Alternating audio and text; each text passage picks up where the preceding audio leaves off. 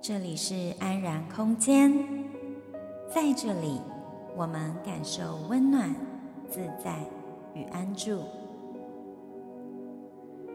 吸气，我知道我正在吸气；吐气，我知道我正在吐气。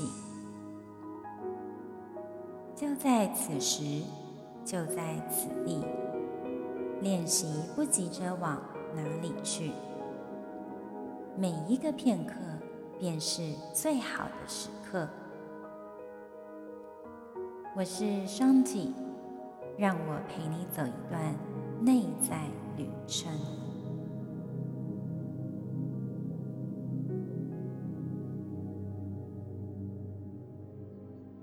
欢迎回到安然空间。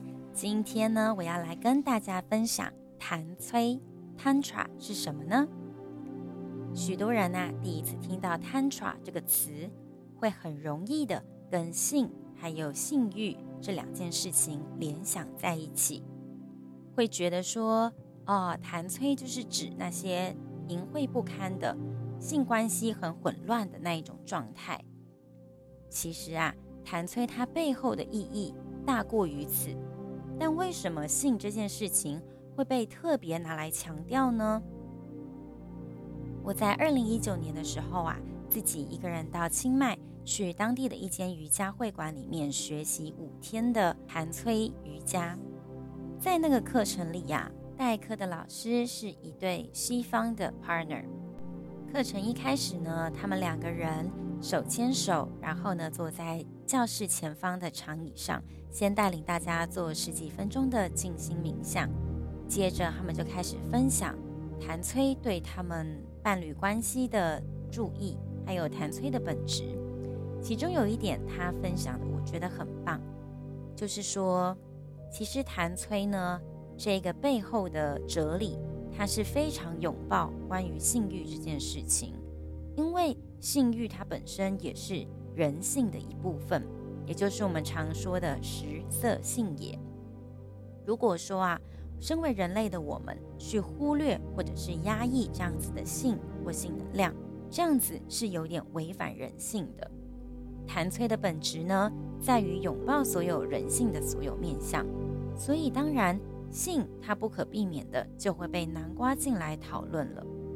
但是就是因为它会被拿来讨论，那些许多现在被宗教或者是道德压抑的人呢，就会站起来，特别的敏感。整个普遍社会啊，也觉得对于性这件事情存在的很大的一个禁忌话题，还有它可以带来的诱惑感。其实谈催这件事情，只是要告诉我们要去拥抱我们存在于人类本性中的本能、本质与欲望而已。他们那两位老师就分享说啊，谭崔就是。类似像道家思想中的阴与阳，它是取得一个平衡在里面的。谭呢，他解释到是可以是代表 enthusiasm，就是热情，想要做这个做那个，有一种自由奔放的感觉。而 tra 呢，就是代表着一种 controlling，就是控制，然后还有纪律，比较。执行像严格般的僧侣生活的那一种感觉。这个 Tantra 的定义是我上课的时候那两位老师所分享他们对于 Tantra 的定义。在他们的看法里面，其实过犹不及，都不适合。我们适合的是在这两个极端之间找到一个平衡点。其实我们呢，被赋予很多的道德规范。教条各种纪律，其实我们活在这样子的集体意识下，过得很辛苦啊。为什么？因为每个人其实是非常独特的，每个人的喜好也各有不同。但是这整体社会一定有对于这个社会应该要如何呈现的样貌有既定的模板印象跟规范，这会造就我们会过度压抑这个社会所不认可的事情。但是啊。其实，如果这些事情不涉及犯罪，或者是伤害别人的，其实呢是没有必要去压抑、去阻止的。我同时也举欧秀对谭崔的见解，他说谭崔呢其实是接受在你身体里面所有的能量。谭崔不强调丢弃任何东西，比如说有些宗教会告诉你不能做这个，不能做那个，你应该要做什么才会比较好，才会比较符合规范。但是呢，谭崔啊是把它视为睡变的能量。所以，第一步呢，要做的就是去接受他们。比如说，你或许一天会生气好几次，要接受你的愤怒非常困难，因为要生气很容易，但要接受你的生气是很困难的。可是你并不觉得要生气很困难，但为什么要接受它？你觉得很难呢？生气似乎没有像接受它那么困难。每一个人啊，都认为他是一个好人。生气的时候只是暂时的，他会来了又去，去了又来，他不会破坏你的形象。你继续维持你是一个好人的形象。你说他只是偶尔发生，他不会破坏你的自我。但这样你就可以继续生气，或继续从事性行为，继续占有。继续做这个做那个好几次，但是你从来不接受，这个是头脑的诡计。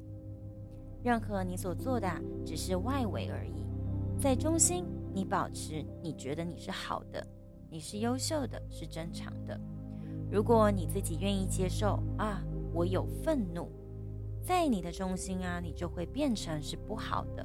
那么这就不只是生气的问题了。它就不只是短暂的来来去去而已，那么愤怒就变成你的一部分，它呢就不是某个人惹你生气，那个愤怒其实是属于你自己。当你没有再生气，那一个愤怒还是存在在你的内在，因为愤怒是你的能量，是你的一部分。所谓的接受呢，就是表示着愤怒并不是一个行为。而是你本身就是愤怒，而性呢，不是只是一个行为，你就是性。贪婪也并不是只是一个行为，你自己本身就是贪婪。接受这些，意味着丢掉那个自我形象，你建立的那一个多么美好的自我形象。任何你做的任何事情，你从来都不会碰触到。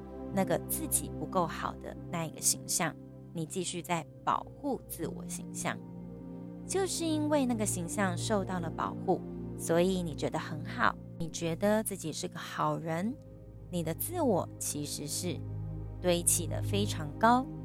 但是当你进入谭崔，当你进入全然的接受自己，那些在内在不可分割的你所认为的负面的能量。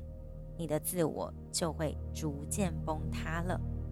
但是呢，你的自我崩塌其实是一件非常好的事情。唯有如此，你才有办法进入自己内在的根源。当你进入到任何事情的根源，你就有办法超越它。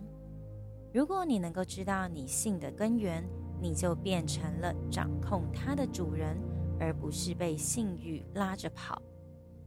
如果你能知道你愤怒的根源，你就变成了愤怒的主人，而不再心随境转。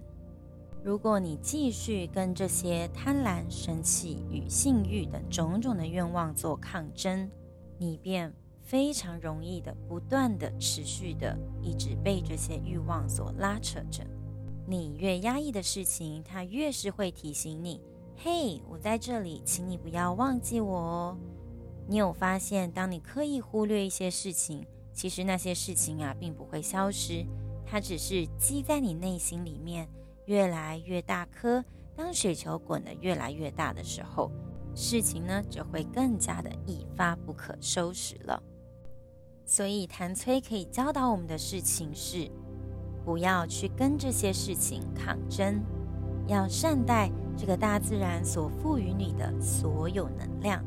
要欢迎他们，要觉得感激说，啊，我有愤怒，我有性欲，我有贪婪这些事情，要觉得很感激，因为呢，这些事情是隐藏的泉源，他们是等着可以被睡变的，他们是可以进入到另一个更高的层次。当性被睡变，它就变成了爱。当那个毒素没有了，那个丑也消失了。当你呀能够深深的接受你自己，知道你内在的中心，你就不容易心随境转。所以你如果呢是在其他人的支配之下，别人就能对你做出任何的事情。如果是这样，那么你所有的反应都只是一种对别人的反应，而不是自己的行为，你就只是反应回去而已。也就是说，如果某个人侮辱你，你就生气，那么你的生气不是一项主动的行为，它是一个被他人牵动的反应模式。如果啊某个人赏识你，你就会开始感觉很好，自己很棒，这也是一个反应，而不是一个自主的行动。举一个例子来说，佛陀呢，他曾经啊经过一个村庄。有一些人聚在那边啊，他们很讨厌佛陀，对他呢又骂又叫的侮辱他。佛陀听完他们的话，跟他们说：“嗯，我必须及时赶到另外一个村庄去，所以呢，我现在能够走吗？如果你们已经说完任何你们要说的话，如果他们已经结束了，那我就可以走了。如果你们还有更多的话要跟我说。”当我再回来的时候啊，我会在这里等，你们可以来继续告诉我。那些人啊，听了真是目瞪口呆啊，觉得人真的是疯了啊。这个人，他们没有办法了解说，他们是这样极尽所能的侮辱佛陀，使用脏话来辱骂他，但他竟然都无动于衷。所以那些人啊，就说：“呃，我们不是要在这里告诉你什么事情，我们是在骂你，羞辱你。”佛陀就回答：“嗯，你们可以这么做，但如果你们想要从我这里得到任何的反应，你们来得太迟了。如果你们十年前呐、对我说这句话，我一定会反应。但现在我已经学会了如何自主的行动，不是反应于别人的行为。现在呢，我已经是我自己的主人。”你们没有办法强迫我做任何事，所以你们必须回去。你们无法打扰我，现在已经没有什么东西能够打扰我了，因为我已经知道我自己的中心，知道了这个中心，或者知道这个奠基于中心，它能够使你成为一个主人。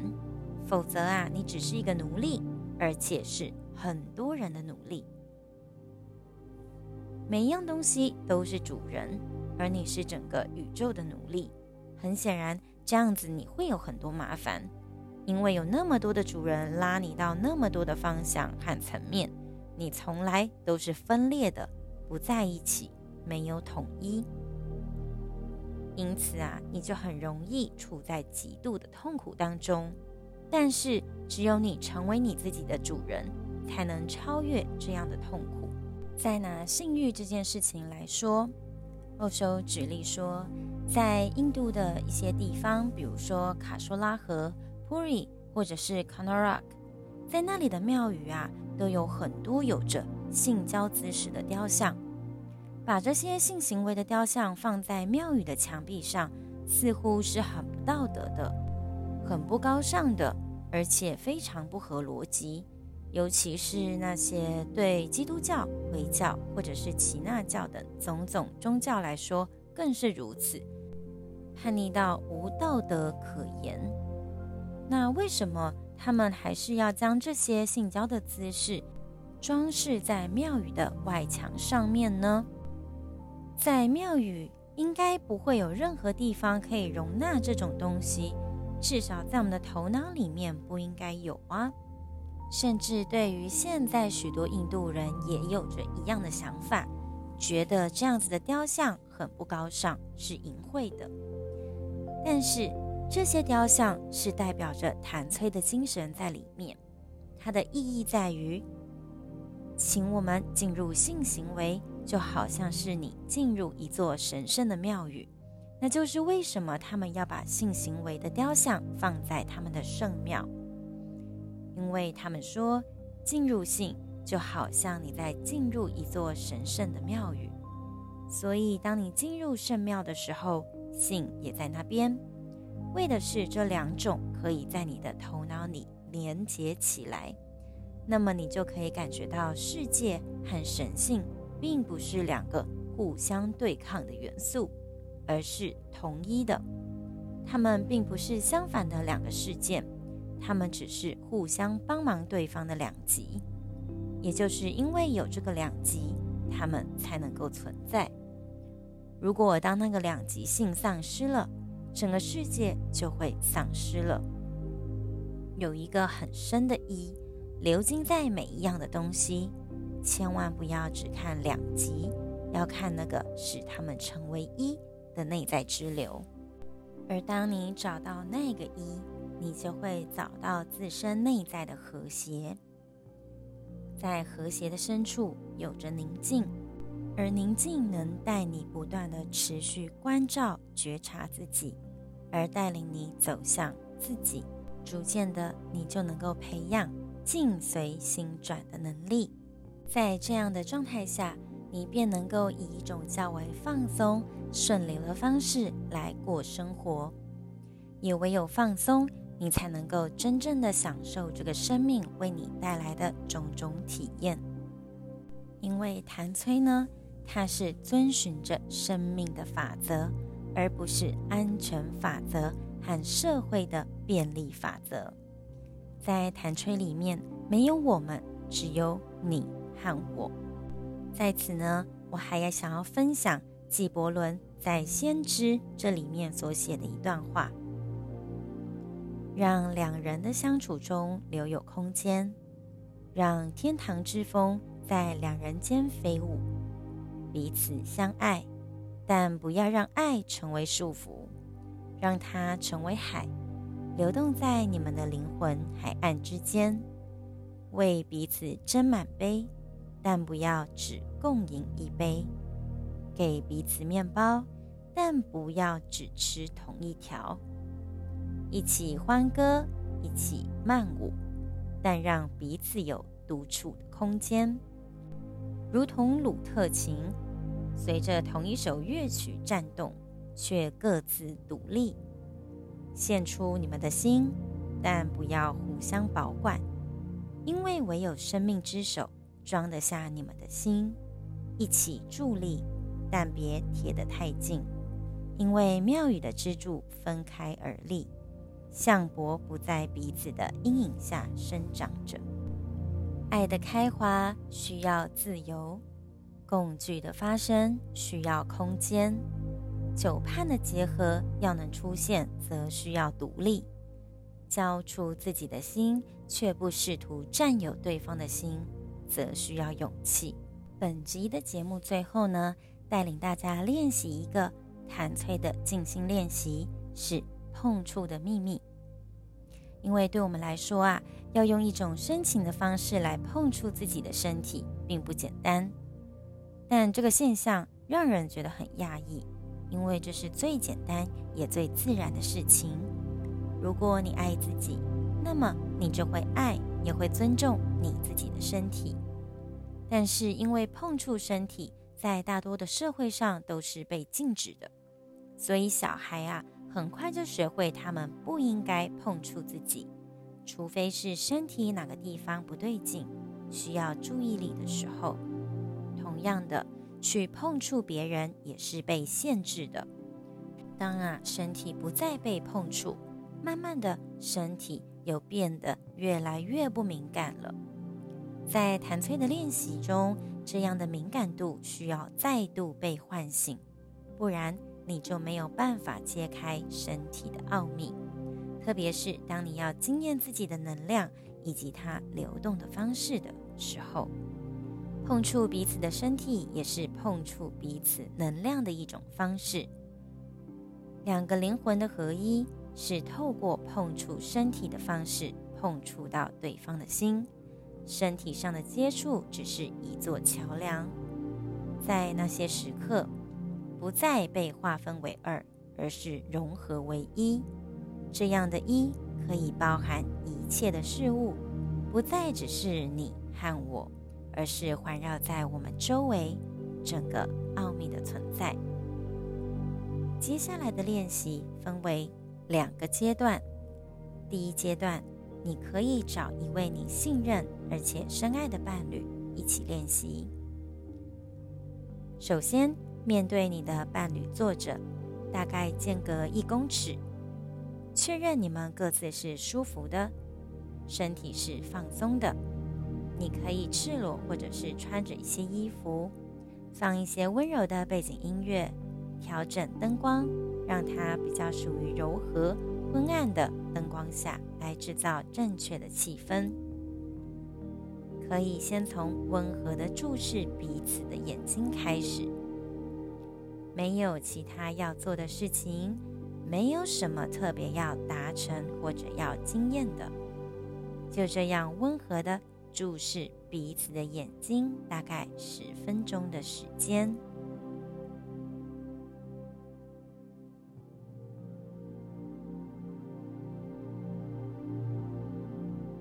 好那么第二个阶段呢？